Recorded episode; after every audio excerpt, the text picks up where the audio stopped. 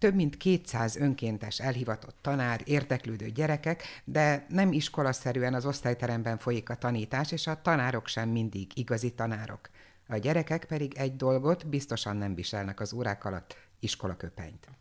A Kórházsuli Alapítvány több éve foglalkozik az otthonukban, illetve kórházban gyógyuló gyerekek tanításával, és emeli a nemes elkötelezettség mellé most újabb feladatot vállaltak az egészségügyben dolgozó szülők gyerekeinek a tanítását.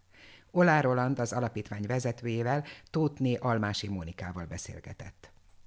Folytatjuk az eddigi tevékenységünket is, sőt, újabb fiatalokat képeztünk, hogy beállnak a beteg gyerekek mellé, tehát emellé vettük föl most, hogy az egészségügyi dolgozók gyerekeivel kezdünk el együtt tanulni, hiszen azért azt látjuk, hogy ők elképesztő nagy terheket cipelnek, meg fognak is még az elkövetkezendő hónapokban, és hogy normál esetben is mekkora terhet jelent az ember gyerekével nap mint nap tanulni és haladni az iskolai tananyaggal, hát még ebben a kizökkentett helyzetben amikor ők tényleg nagyon fáradtan hazatérnek a munkából, és sokkal nagyobb igénybevételnek vannak kitéve, mint a normál mindennapokban. És azon gondolkodtunk, hogy nekünk van egy jól kialakult rendszerünk, és ezt nagyon szívesen felajánljuk az ő számukra is. És hát fantasztikus volt, tehát igazából kettős volt a cél, az egyik az, hogy nekik segítsünk, a másik pedig az, ahogy a kórház suliban is a beteg gyerekekkel, hogy ezt a jövőbe vezető utat építsük. És azt gondoljuk, hogy a tanulás és a közösségenek tényleg jövőben mutató gyógyító ereje van. És nagyon fontos az, hogy a fiataloknak is, az önkénteseinknek, akik egyetemisták, középiskolások, és nekik is felszabadult most az idejük azért,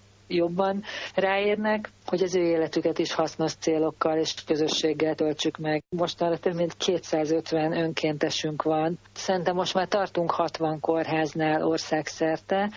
és 120 segített gyerekkel, vagy hát dolgozó gyerekével kezdtünk el dolgozni, vannak, akiknek órarendet állítottunk össze, főleg a kisebbeknek, velük napi három órában órarend szerint tanulunk, ugyanúgy iskolában vannak nálunk, mintha iskolában lennének, de hát ugye a kórházsuliban is nagyon-nagyon rugalmasak vagyunk, tehát itt azoknak a nagyobb gyerekeknek pedig, akiknek tényleg haladni kell a tanulással, mert akár érettségére készülnek, vagy, vagy azért jobban önállóbbak, melléjük pedig egy az egyes mentorokat adtunk, vagy hát általában egy gyerek mellett két mentor van, és akkor velük így a megállapodás szerinti időben, ami mind a kettőjük számára a legmegfelelőbb,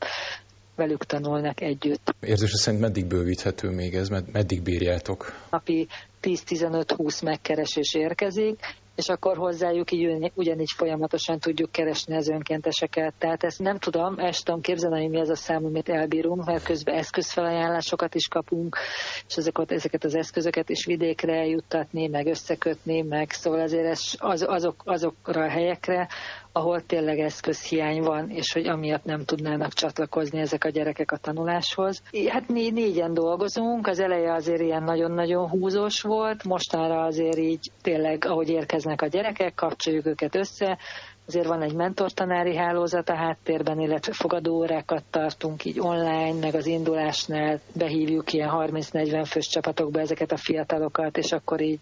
igyekszünk szembenézni egymással és válaszolni a kérdésekre, meg hát mondjuk folyamatos levelezés, mert mindenkinek valami történik, pont nem jó, pont jó, nem vették fel a szülők, nem volt ott a gyerek, fordítva is ugyanez, tehát ennek az egész hátterét, így a kommunikációját is bonyolítjuk. És egyébként ez a gyakorlatban hogy néz ki, hogy van egy online platform, és ugyanúgy, mint ahogy cégek, szervezetek meetingelnek, így a virtuális térben ez az oktatás az ugyanígy zajlik nálatok is. Igen, hát mi kinéztük magunknak a Zoomot, és hát egy csomó mindenre nagyon alkalmas. Tehát képernyőt lehet vele megosztani, mindenfélét adatokat át lehet vinni rajta, tehát látszanak, beszélni lehet, lát, látjuk egymást, tehát ez egy nagyon alkalmas platform számunkra, mi ezt ajánljuk föl így a fiataloknak, aztán utána már tehát a tanóráink, amik így csoportosan mennek, a Zoomban folytatódnak, de igazából ennek a szabadsága is megvan, tehát minden egyes tanulópár így eldöntheti, hogy milyen platformon folytatja az órákat. Elképesztőek az egyetemistáink, olyan dolgok vannak, hogy például a kicsiknél kitaláltak egy ilyen hajós kerettörténetet, egy picit olyan, mint a Rumini, és akkor mindenki választott magának egy figurát, amit lerajzolt, és akkor hajóutak vannak, meg kalandok vannak, és teljesen úgy tanulnak, hát ilyen nagyon felszabadultan örömmel, és hát olyan visszajelzések vannak az egészségügyi dolgozóktól, hogy a gyereke fél méterrel a föld fölött lebeg, és hogy így is lehet tanulni, hát ez mekkora jó dolog, hogy alig várják az órákat és a bekapcsolódásokat. Hol lehet csatlakozni ehhez a programotokhoz? Lett egy új e-mail címünk, ami úgy van, hogy online.kórházsuli gmail.com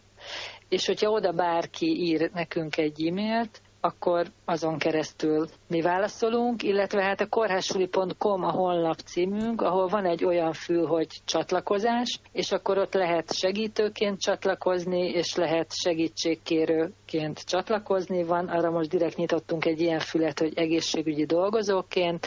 és akkor ott viszont ezt a formát megtalálják az egészségügyi dolgozók, amit ki tudnak tölteni. Móni, nektek kitartást és nagyon sok erőt kívánok ehhez a munkához, és tényleg még egyszer csak nagy örömcsülésemet szeretném kifejezni, hogy elképesztő most az, amiben beleállhatok, gratulálok hozzá mi is csak őszintén gratulálni tudunk ehhez az áldozatos tevékenységhez, amit végeznek. És annyira jó hallani, hogy ebben, ahogyan az alapítvány vezetője fogalmazott, kizökkent időben egyre több olyan kezdeményezéssel, felajánlással, civil vállalással találkozunk, mint a kórhásulisoké.